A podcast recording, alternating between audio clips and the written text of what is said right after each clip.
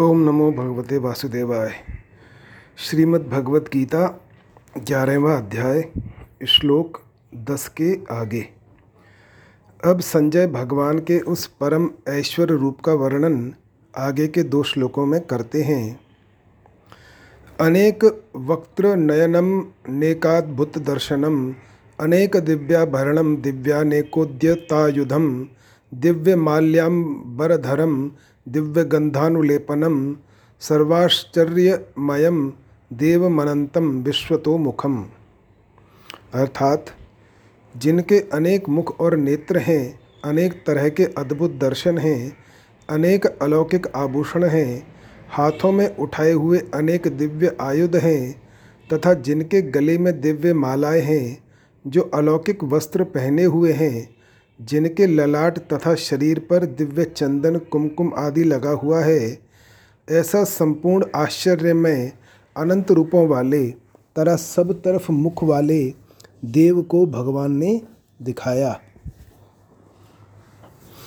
व्याख्या। अनेक वक्त्र नयनम विराट रूप से प्रकट हुए भगवान के जितने मुख और नेत्र दिख रहे हैं, वे सब के सब दिव्य हैं। विराट रूप में जितने प्राणी दिख रहे हैं, उनके मुख, नेत्र, हाथ, पैर आदि सबके संग अंग विराट रूप भगवान के हैं, कारण कि भगवान स्वयं ही विराट रूप से प्रकट हुए हैं।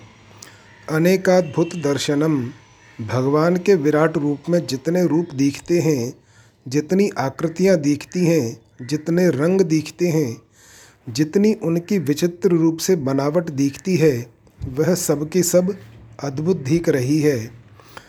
अनेक दिव्याभरणम विराट रूप में दिखने वाले अनेक रूपों के हाथों में, पैरों में, कानों में, नाकों में और गलों में जितने गहने हैं, आभूषण हैं, वे सब के सब दिव्य हैं, कारण कि भगवान स्वयं ही गहनों के रूप में प्रकट हुए हैं। दिव्यानेकोद्यतायुधम विराट रूप भगवान ने अपने हाथों में चक्र, गदा, धनुष, बाण परिग आदि अनेक प्रकार के जो आयुध उठा रखे हैं, वे सब के सब दिव्य हैं। दिव्य माल्याम्बर धर्म। विराट रूप भगवान ने गले में फूलों की, सोने की, चांदी की, मोतियों की, रत्नों की, गुंजाओं आदि की अनेक प्रकार की मालाएँ धारण कर रखी हैं। वे सभी दिव्य हैं। उन्होंने अपने शरीरों पर लाल, पीले, हरे, सफ़ेद, कपिश आदि अनेक रंगों के वस्त्र पहन रखे हैं, जो सभी दिव्य हैं। दिव्य गंधानुलेपनम। विराट रूप भगवान ने ललाट पर कस्तूरी, चंदन, कुमकुम आदि गंध के जितने तिलक किए हैं, तथा शरीर पर जितने लेप किए हैं, वे सब के सब दिव्य हैं। इस प्रकार देखते ही चकित कर देने वाले अनंत रूप वाले तथा चारों तरफ़ मुख ही मुख वाले अपने परम ऐश्वर्यमय रूप को भगवान ने अर्जुन को दिखाया। जैसे कोई व्यक्ति दूर बैठे ही अपने मन से चिंतन करता है कि मैं हरिद्वार में हूँ तथा गंगा जी में स्नान कर रहा हूँ तो उस समय उसको गंगा जी, पुल, घाट पर खड़े स्त्री पुरुष आदि दिखने लगते हैं। तथा मैं गंगा जी में स्नान कर रहा हूँ, ऐसा भी दिखने लगता है। वास्तव में वहाँ न हरिद्वार है और न गंगा जी हैं, पर उसका मन ही उन सब रूपों में बना हुआ उसको दिखता है।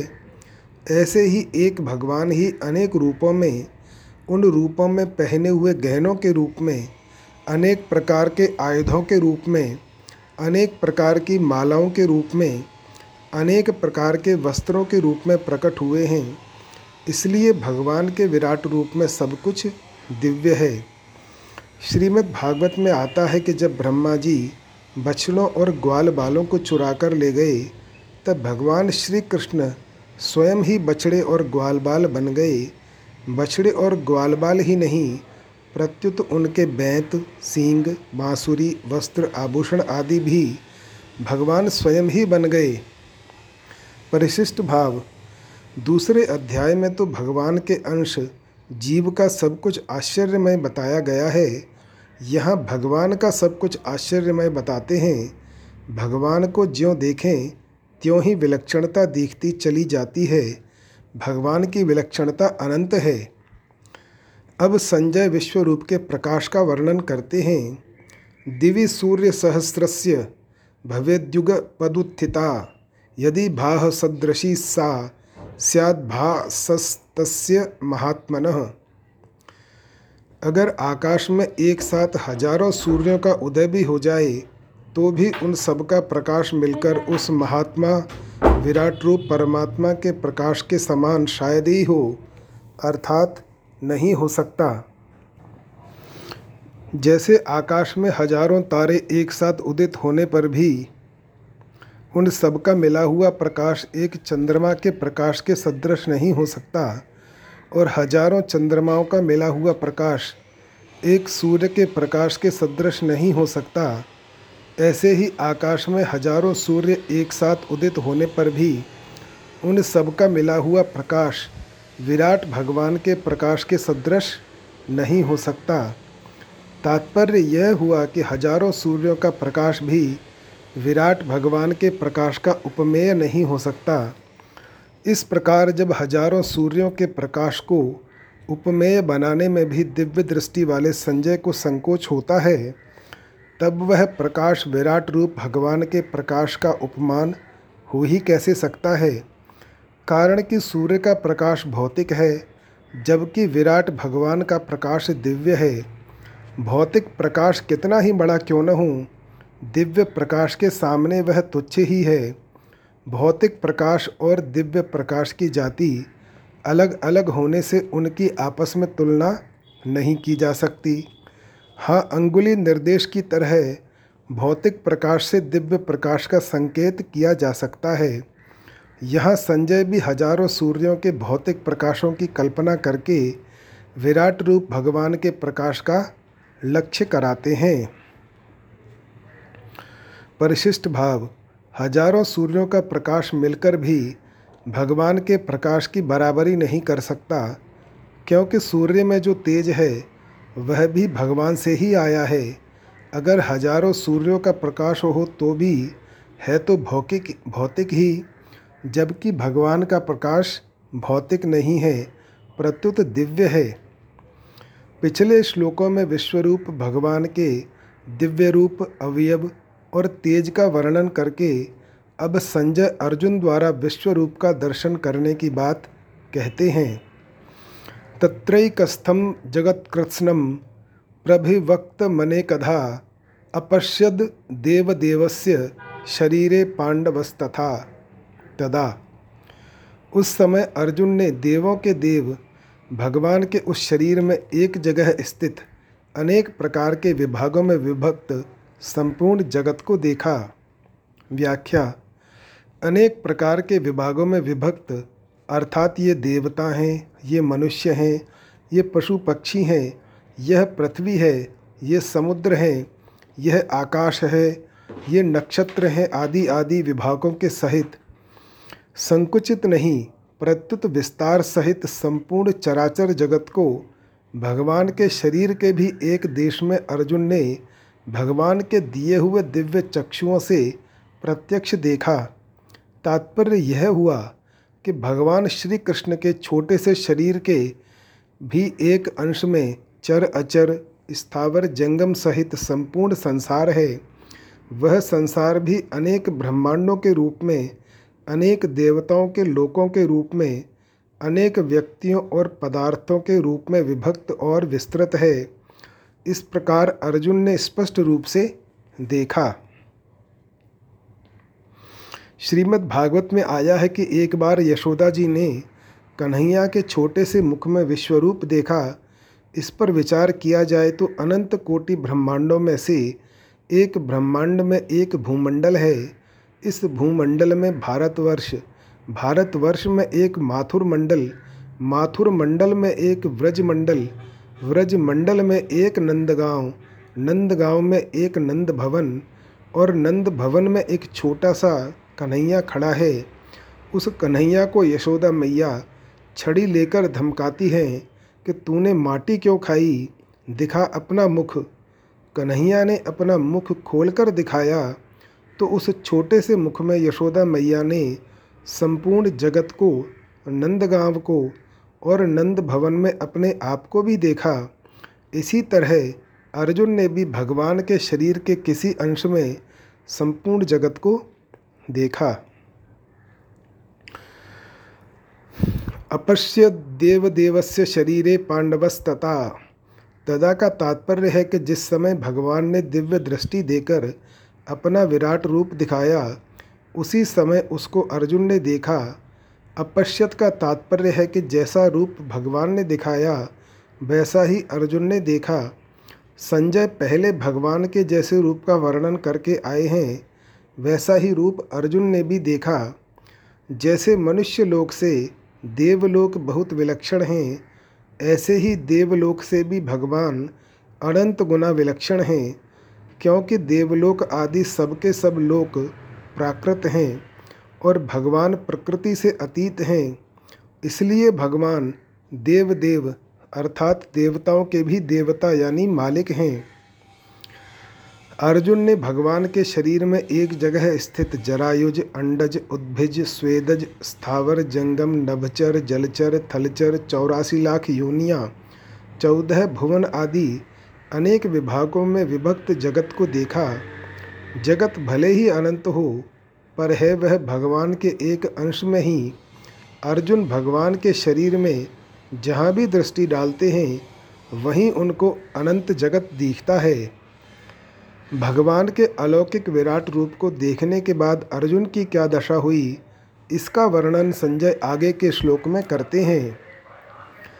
ततः स विस्मयाविष्टो हृष्टरोमा धनंजय प्रणम्य शिरसा देव कृतांजलिभाषत भगवान के विश्वरूप को देखकर वे अर्जुन बहुत चकित हुए और आश्चर्य के कारण उनका शरीर रोमांचित हो गया। वे हाथ जोड़कर विश्वरूप देव को मस्तक से प्रणाम करके बोले, अर्जुन ने भगवान के रूप के विषय में जैसी कल्पना भी नहीं की थी, वैसा रूप देखकर उनको बड़ा आश्चर्य हुआ। भगवान ने मेरे पर कृपा करके विलक्षण आध्यात्मिक बातें अपनी ओर से बताईं और अब कृपा करके मेरे को अपना विलक्षण रूप दिखा रहे हैं इस बात को लेकर अर्जुन प्रसन्नता के कारण रोमांचित हो उठे भगवान की विलक्षण कृपा को देखकर अर्जुन का ऐसा भाव उमड़ा कि मैं इसके बदले में क्या कृतज्ञता प्रकट करूँ? मेरे पास कोई ऐसी वस्तु नहीं है जो मैं इनके अर्पण करूँ। मैं तो केवल सिर से प्रणाम ही कर सकता हूँ, अर्थात अपने आप को अर्पित ही कर सकता हूँ।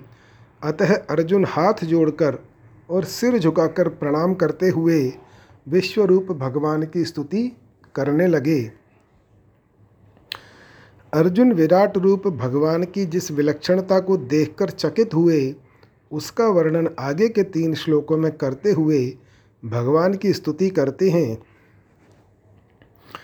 पश्यामि देवांस्तव देव देहे सर्वांस तथा भूत विशेष संघान ब्रह्मांडमीशम कमलासनस्थ मृषिश्च सर्वानुरंगाश्च दिव्यान।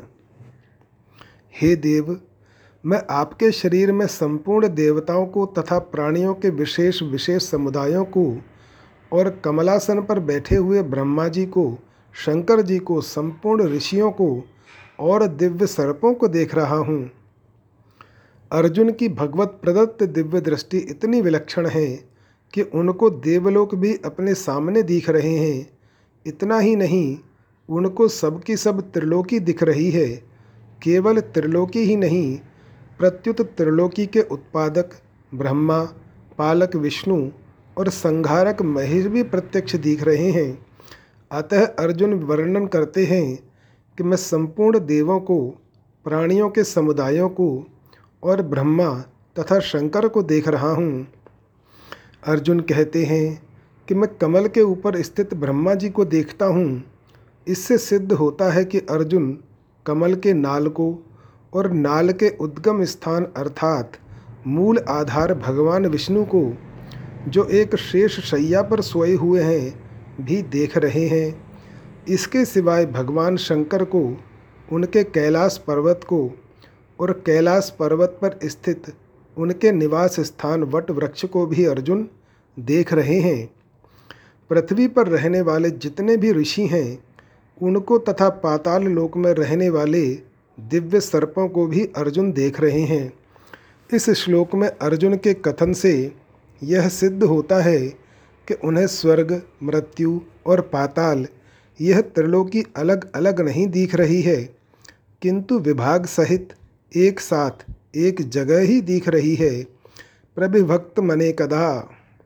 उस त्रिलोकी से जब अर्जुन की दृष्टि हटती है, तब जिनको ब्रह्मलोक, कैलाश और वैकुंठ लोक कहते हैं, वे अधिकारियों के अभीष्ट लोक तथा उनके मालिक ब्रह्मा, शंकर और विष्णु भी अर्जुन को दिखते हैं। यह सब भगवत प्रदत्त दिव्य दृष्टि का ही प्रभाव है। विशेष बात, जब भगवान ने कहा कि यह संपूर्ण जगत मेरे किसी एक अंश में है, तब अर्जुन उसे दिखाने की प्रार्थना करते हैं। अर्जुन की प्रार्थना पर भगवान कहते हैं कि तू मेरे शरीर में एक जगह स्थित चराचर जगत को देख। यह एक स्तंभ मम देहे। वेद व्यास जी द्वारा प्राप्त दिव्य दृष्टि वाले संजय भी यही बात कहते हैं कि अर्जुन ने भगवान के शरीर में एक जगह स्थित संपूर्ण जगत को देखा तत्र एक स्तंभ देव देवस्य शरीरे।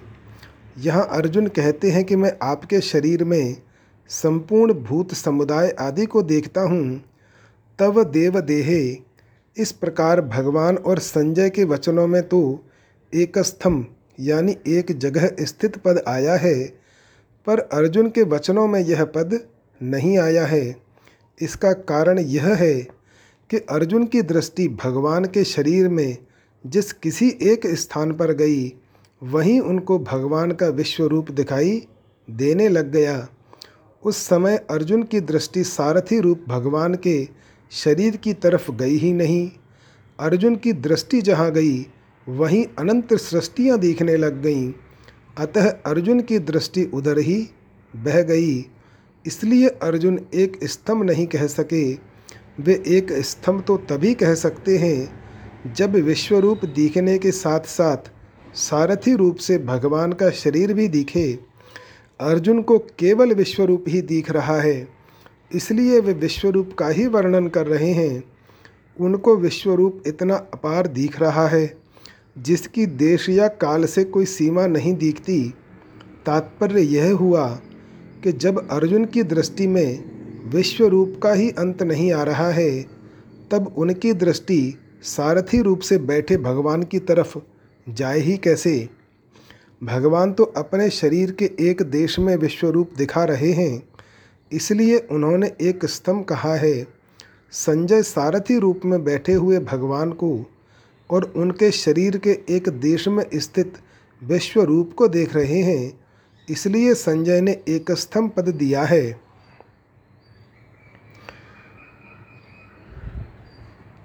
अब प्रश्न यह होता है कि भगवान और संजय की दृष्टि में वह एक जगह कौन सी थी, जिसमें अर्जुन विश्व रूप देख रहे थे? इसका उत्तर यह है कि भगवान के शरीर में अमुक जगह ही अर्जुन ने विश्व रूप देखा था। इसका निर्णय नहीं किया जा सकता। कारण कि भगवान के शरीर के एक एक रोमकूप में अनंत कोटि ब्रह्मांड विराजमान हैं।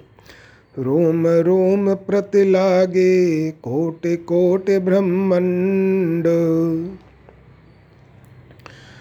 क्विद्रग विधा विगणितांड पराणुचर्या वाताध्व रोम विवरस्य चते महित्वम। आपके एक एक रोम छिद्र में ऐसे अगणत ब्रह्मांड इसी प्रकार उड़ते पड़ते रहते हैं, जिस प्रकार झरोखे की जाली में से आने वाली सूर्य की किरणों में रज के छोटे छोटे परमाणु उड़ते हुए दिखाई देते हैं।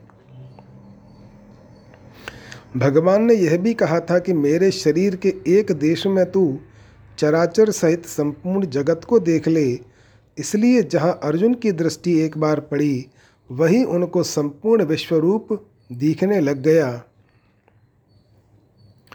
परिशिष्ट भाव, अर्जुन भगवान के विराट रूप में देवता, प्राणी ब्रह्मा जी विष्णु शंकर जी ऋषि, नाग, इन सबका समूह देखते हैं। तात्पर्य है कि अर्जुन मृत्युलोक में बैठे हुए ही देवलोक, ब्रह्मलोक, वैकुंठ, कैलाश, नागलोक आदि लोक देख रहे हैं। अतः जो कुछ भी कहने सुनने में आता है, वह सबका सब भगवान के एक अंश में स्थित है। भगवान साकार हों या निराकार हों, बड़े से बड़े हों या छोटे से छोटे हों, उनका अनंतपना नहीं मिटता। संपूर्ण सृष्टि उनसे ही उत्पन्न होती है, उनमें ही रहती है और उनमें ही लीन हो जाती है, पर वे वैसे के वैसे ही रहते हैं। अनेक बाहु दर वक्त्र नेत्रम पश्यामि ताम सर्वतो अनंत रूपम नान्तम न मध्यम न पुनस्तवादिम पश्यामि विश्वेश्वर विश्वरूप। हे विश्वरूप, हे विश्वेश्वर, आपको मैं अनेक हाथों, पेटों, मुखों और नेत्रों वाला तथा सब ओर से अनंत रूपों वाला देख रहा हूँ। मैं आपके न आदि को, न मध्य को और न अंत को ही देख रहा हूँ। इन दो संबोधनों का तात्पर्य है कि मेरे को जो कुछ भी दिख रहा है वह सब आप ही हैं, और इस विश्व के मालिक भी आप ही हैं। सांसारिक मनुष्यों के शरीर तो जड़ होते हैं, और उनमें शरीर चेतन होता है, परंतु आपके विराट रूप में शरीर और शरीरी ये दो विभाग नहीं हैं। विराट रूप में शरीर और शरीरी रूप से एक आप ही हैं। इसलिए विराट रूप में सब कुछ चिन्मय ही चिन्मय है। तात्पर्य यह हुआ कि अर्जुन विश्वरूप संबोधन देकर यह कह रहे हैं कि आप ही शरीर हैं और विश्वेश्वर संबोधन देकर यह कह रहे हैं कि आप ही शरीरी, यानी शरीर के मालिक हैं। मैं आपके हाथों की तरफ़ देखता हूँ तो आपके हाथ भी अनेक हैं। आपके पेट की तरफ़ देखता हूँ तो पेट भी अनेक हैं। आपके मुख की तरफ़ देखता हूँ तो मुख भी अनेक हैं। आपके नेत्रों की तरफ़ देखता हूँ तो नेत्र भी अनेक हैं। तात्पर्य है कि आपके हाथों पेटों मुखों और नेत्रों का कोई अंत नहीं है। सबके सब अनंत हैं। आप देश, काल, वस्तु, व्यक्ति, पदार्थ आदि के रूप में चारों तरफ़ अनंत ही अनंत दिखाई दे रहे हैं। आपका कहाँ अंत है इसका भी पता नहीं। आपका कहाँ मध्य है, इसका भी पता नहीं, और आपका कहाँ आदि है, इसका भी पता नहीं। सबसे पहले नानतम कहने का तात्पर्य यह मालूम देता है कि जब कोई किसी को देखता है, तब सबसे पहले उसकी दृष्टि उस वस्तु की सीमा पर जाती है कि यह कहाँ तक है। जैसे कोई वस्तु को देखने पर सबसे पहले उसकी सीमा पर दृष्टि जाती है कि पुस्तक की लंबाई चौड़ाई कितनी है? ऐसे ही भगवान के विराट रूप को देखने पर अर्जुन की दृष्टि सबसे पहले उसकी सीमा अंत की ओर गई। जब अर्जुन को उसका अंत नहीं दिखा, तब उनकी दृष्टि मध्य भाग पर गई। फिर आदि आरंभ की तरफ़ दृष्टि गई, पर कहीं भी विराट स्वरूप का अंत मध्य और आदि का पता नहीं लगा। इसलिए इस श्लोक में नान्तम न मध्यम न पुनस्तवाद वादिम यह क्रम रखा गया है। परिशिष्ट भाव, यहाँ भगवान के विराट रूप की अनंतता का वर्णन हुआ है।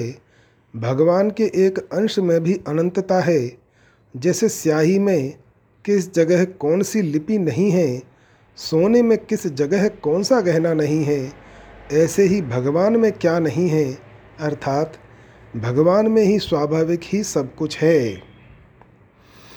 किरीटिनम गदिनम चक्रणम च तेजो राशिम सर्वतो दीप्तिमंतम।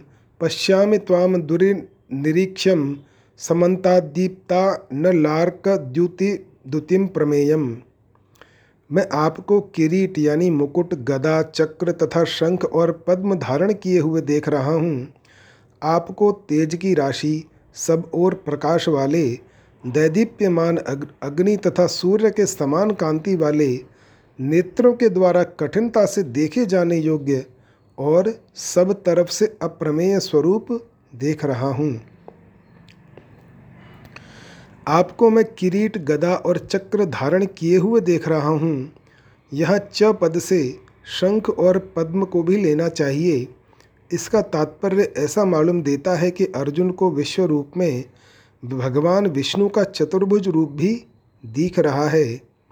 आप तेज की राशि हैं, मानो तेज का समूह का समूह इकट्ठा हो गया हो।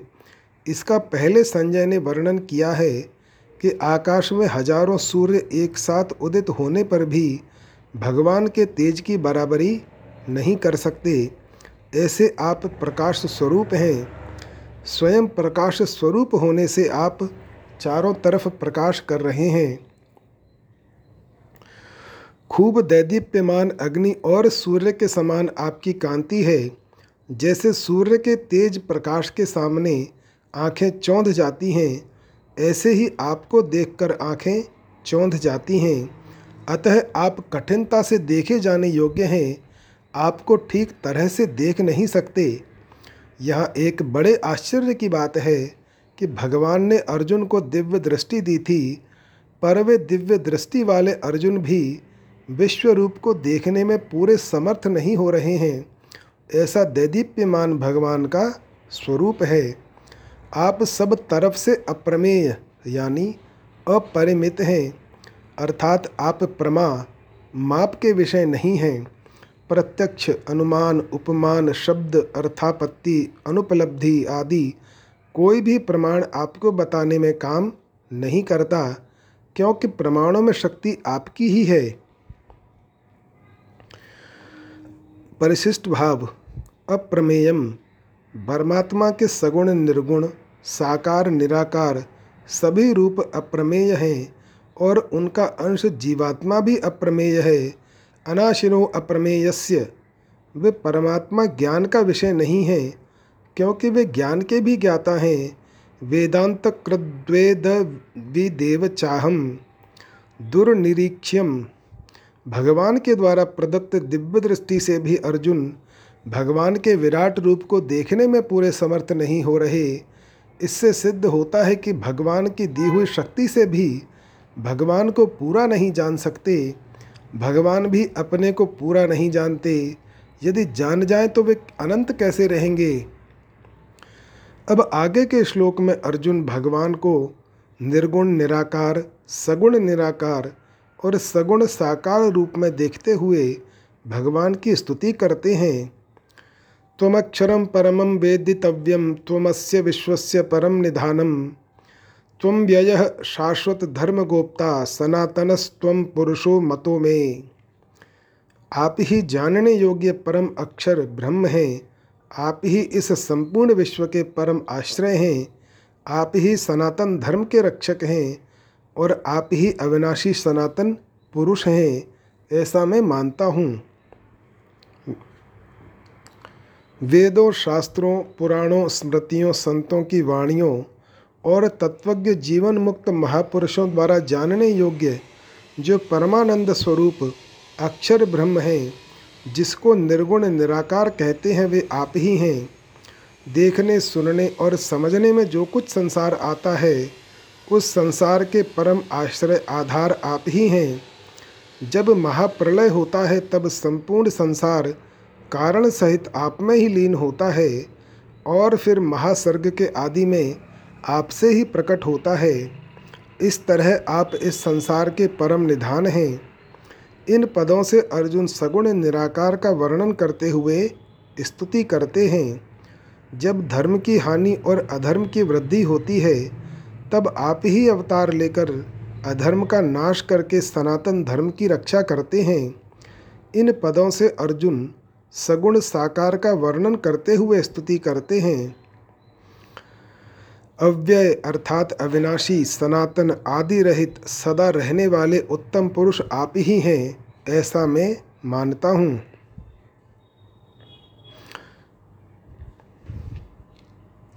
तात्पर्य है कि निर्गुण, निराकार, सगुण, निराकार और सगुण साकार, ये सब मिलकर भगवान का समग्र रूप है, जिसको जानने पर फिर कुछ भी जानना बाकी नहीं रहता, क्योंकि उसके सिवाय दूसरी कोई वस्तु है ही नहीं। पंद्रहवें से अठारहवें श्लोक तक आश्चर्यचकित करने वाले देव रूप का वर्णन करके, अब आगे के दो श्लोकों में अर्जुन उस विश्व रूप की उग्रता प्रभाव सामर्थ्य का वर्णन करते हैं। अनादि मध्यांतम नंत वीर्य मनंत बाहुम शशि सूर्य नेत्रम पश्यामि ताम दीप्त हुता स्वक्त्रम स्वतेजसा विश्वमिदम तपंतम आपको मैं आदि मध्य और अंत से रहित अनंत प्रभावशाली अनंत भुजाओं वाले चंद्र और सूर्य रूप नेत्रों वाले प्रज्वलित अग्नि रूप मुखों वाले और अपने तेज से इस संसार को तपाते हुए देख रहा हूँ।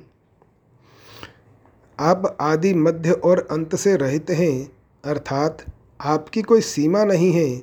सोलहवें श्लोक में भी अर्जुन ने कहा है कि मैं आपके आदि मध्य और अंत को नहीं देखता हूँ। वहाँ तो देशकृत अनंतता का वर्णन हुआ है और यहाँ कालकृत अनंतता का वर्णन हुआ है। तात्पर्य है कि देशकृत, कालकृत, वस्तुकृत आदि किसी तरह से भी आपकी सीमा नहीं है। संपूर्ण देश काल आदि आपके अंतर्गत हैं। फिर आप देश काल आदि के अंतर्गत कैसे आ सकते हैं?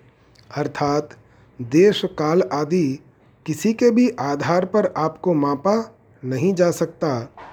आप में अपार पराक्रम, सामर्थ्य, बल और तेज हैं। आप अनंत असीम शक्तिशाली हैं। आपकी कितनी भुजाएँ हैं, इसकी कोई गिनती नहीं हो सकती। आप अनंत भुजाओं वाले हैं, संसार मात्र को प्रकाशित करने वाले। जो चंद्र और सूर्य हैं, वे आपके नेत्र हैं, इसलिए संसार मात्र को आपसे ही प्रकाश मिलता है।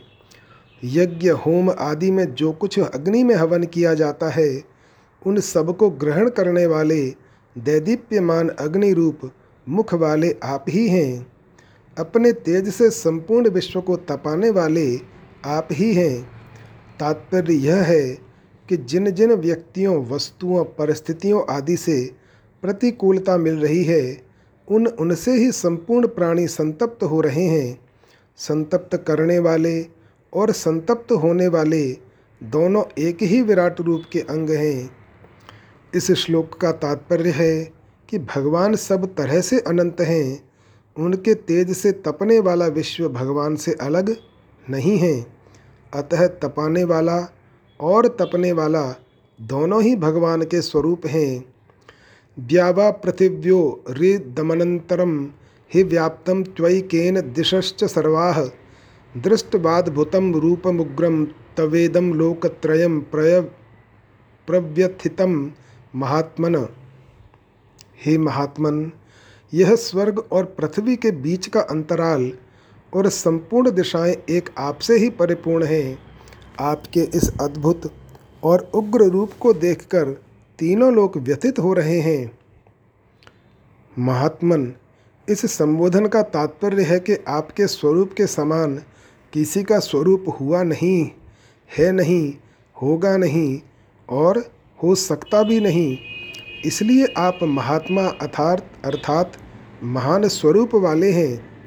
स्वर्ग और पृथ्वी के बीच में जितना आकाश है, अवकाश है, पोलाहट है, वह सब पोलाहट आपसे परिपूर्ण हो रही है।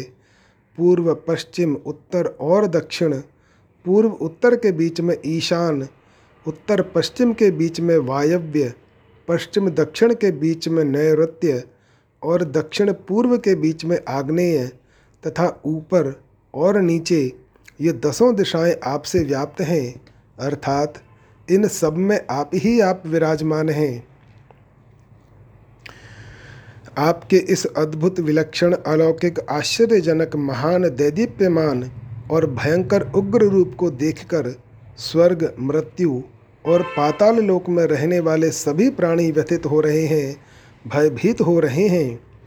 यद्यपि इस श्लोक में स्वर्ग और पृथ्वी की ही बात आई है, तथापि अर्जुन द्वारा लोकत्रयम कहने के अनुसार यहाँ पाताल भी ले सकते हैं, कारण कि अर्जुन की दृष्टि भगवान के शरीर के किसी एक देश में जा रही है और वहाँ अर्जुन को जो दिख रहा है, वह दृश्य कभी पाताल का है, कभी मृत्यु लोक का है और कभी स्वर्ग का है। इस तरह अर्जुन की दृष्टि के सामने सब दृश्य बिना क्रम के आ रहे हैं। अर्जुन ने स्वर्ग से पाताल तक तथा पाताल से स्वर्ग तक क्रम पूर्वक विश्वरूप को देखा हो ऐसी बात नहीं है। अर्जुन भगवान की दी हुई दिव्य दृष्टि से स्वर्ग, भूमंडल, पाताल आदि सबको एक साथ देख रहे हैं और जैसे देख रहे हैं वैसे ही बोल रहे हैं कि, हे देव, मैं आपकी देह में देवताओं को देख रहा हूँ, प्राणियों के अलग अलग समुदायों को देख रहा हूँ, कमल पर विराजमान ब्रह्मा जी को देख रहा हूँ, कैलाश पर विराजमान शंकर जी को देख रहा हूँ, संपूर्ण ऋषियों को देख रहा हूँ, दिव्य सर्पों को देख रहा हूँ, आदि आदि। अर्जुन को ऐसा कहने में तो देरी लगी है, पर ऐसा सबको एक साथ देखने में देरी नहीं लगी, इसलिए अर्जुन के वचनों में स्वर्ग, मृत्यु, पाताल आदि लोकों का कोई क्रम नहीं है। यहाँ पर एक शंका होती है कि अगर विराट रूप को देखकर त्रिलोकी व्यथित हो रही है तो दिव्य दृष्टि के बिना त्रिलोकी ने विराट रूप को कैसे देखा?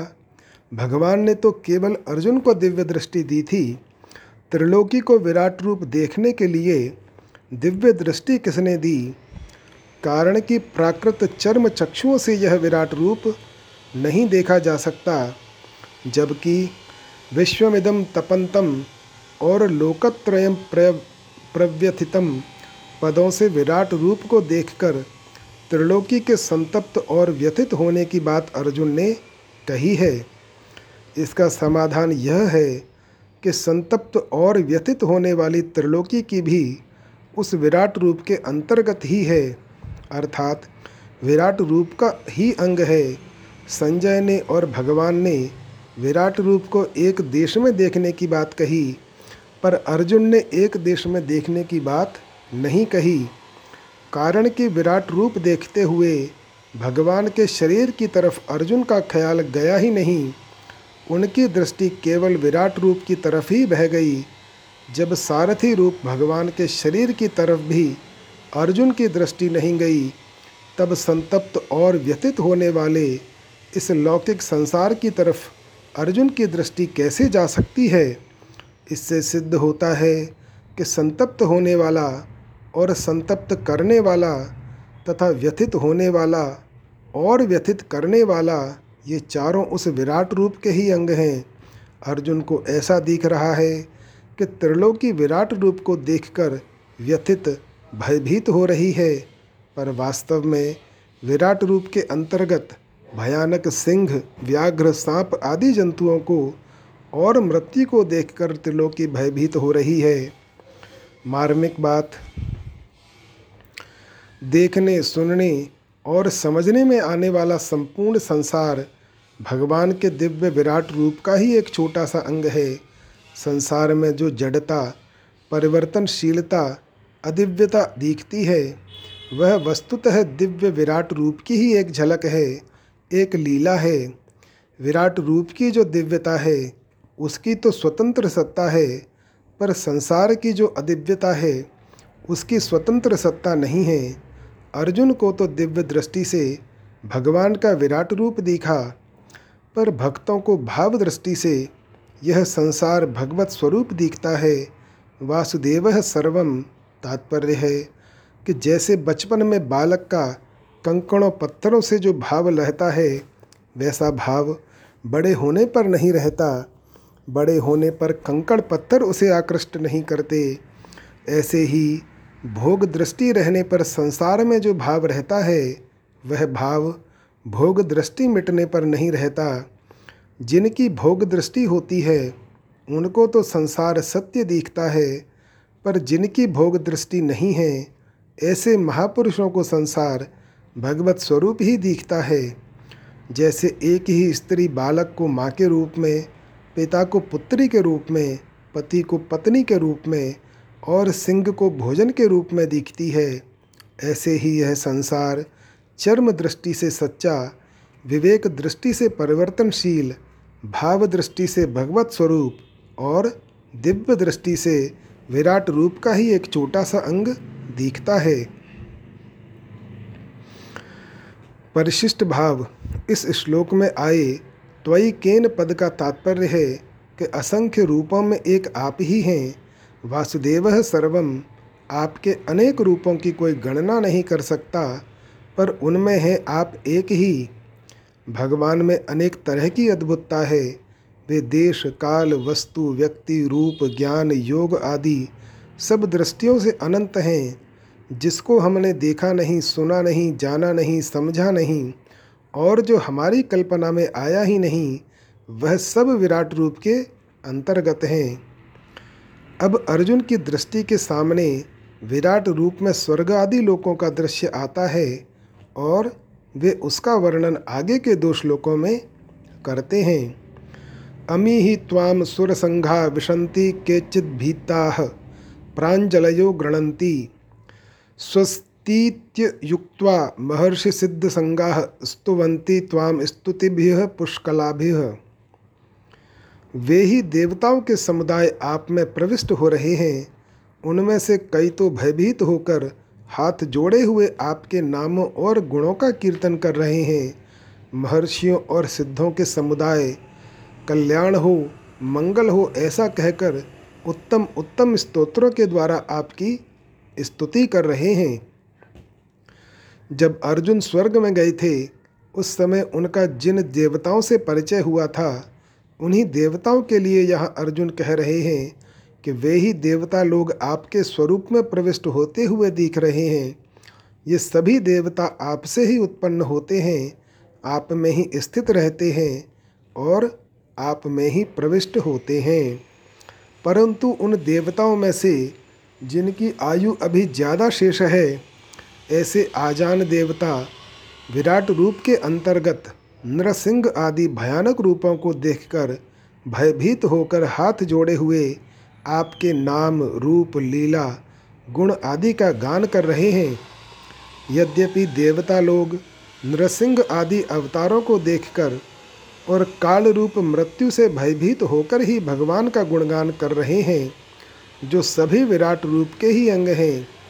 परंतु अर्जुन को ऐसा लग रहा है कि वे विराट रूप भगवान को देखकर ही भयभीत होकर स्तुति कर रहे हैं। सप्तर्षियों, देवर्षियों, महर्षियों, सनकादिकों और देवताओं के द्वारा स्वस्ति वाचन, कल्याण हो, मंगल हो हो रहा है और बड़े बड़े उत्तम स्तोत्रों के द्वारा आपकी स्तुतियाँ हो रही हैं। रुद्रादित्या वसवो ये च साध्या विश्वे अश्विनौ मरुतश्चोष्मपाश्च गन्धर्वयक्षासुरसिद्धसङ्घा वीक्षन्ते त्वां विस्मिताश्चैव सर्वे। जो ग्यारह रुद्र, बारह आदित्य, आठ वसु, बारह साध्यगण, दस विश्वदेव और दो अश्विनी कुमार तथा उनचास मरुदगण और गरम गरम भोजन करने वाले सात पितृगण तथा गंधर्व यक्ष असुर और सिद्धों के समुदाय हैं, वे सभी चकित होकर आपको देख रहे हैं। ग्यारह रुद्र, बारह आदित्य, आठ वसु, दो अश्विनी कुमार और उनचास मरुदगण, इन सबके नाम इसी अध्याय के छठे श्लोक की व्याख्या में दिए गए हैं। इसलिए वहाँ देख लेना चाहिए। मन अनुमंता, प्राण नर, यान चित्ती, हय नय, हंस नारायण, प्रभव और विभु ये बारह साध्य हैं। क्रतु, दक्ष श्रव सत्य, काल, काम, धुनि, कुरुवान, प्रभुवान और रोचमान, ये दस विश्व देव हैं। कव्यवाह, अनल, सोम, यम, अर्यमा, अग्निश्वात और बहिर्षत, ये सात पितर हैं।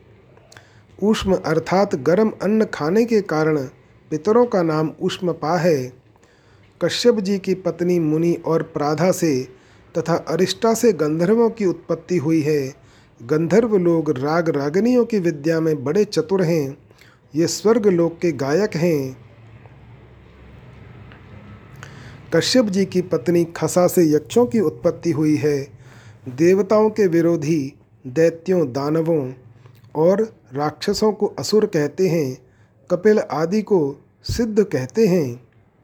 वीक्षन्ते त्वाम विस्मिताश्चैव सर्वे। उपर्युक्त सभी देवता, पितर, गंधर्व, यक्ष आदि चकित होकर आपको देख रहे हैं। ये सभी देवता आदि विराट रूप के ही अंग हैं। परिशिष्ट भाव, रुद्र, आदित्य, वसु, साध्यगण विश्व देव आदि सबके सब एक भगवान के ही, समग्र रूप के ही अंग हैं।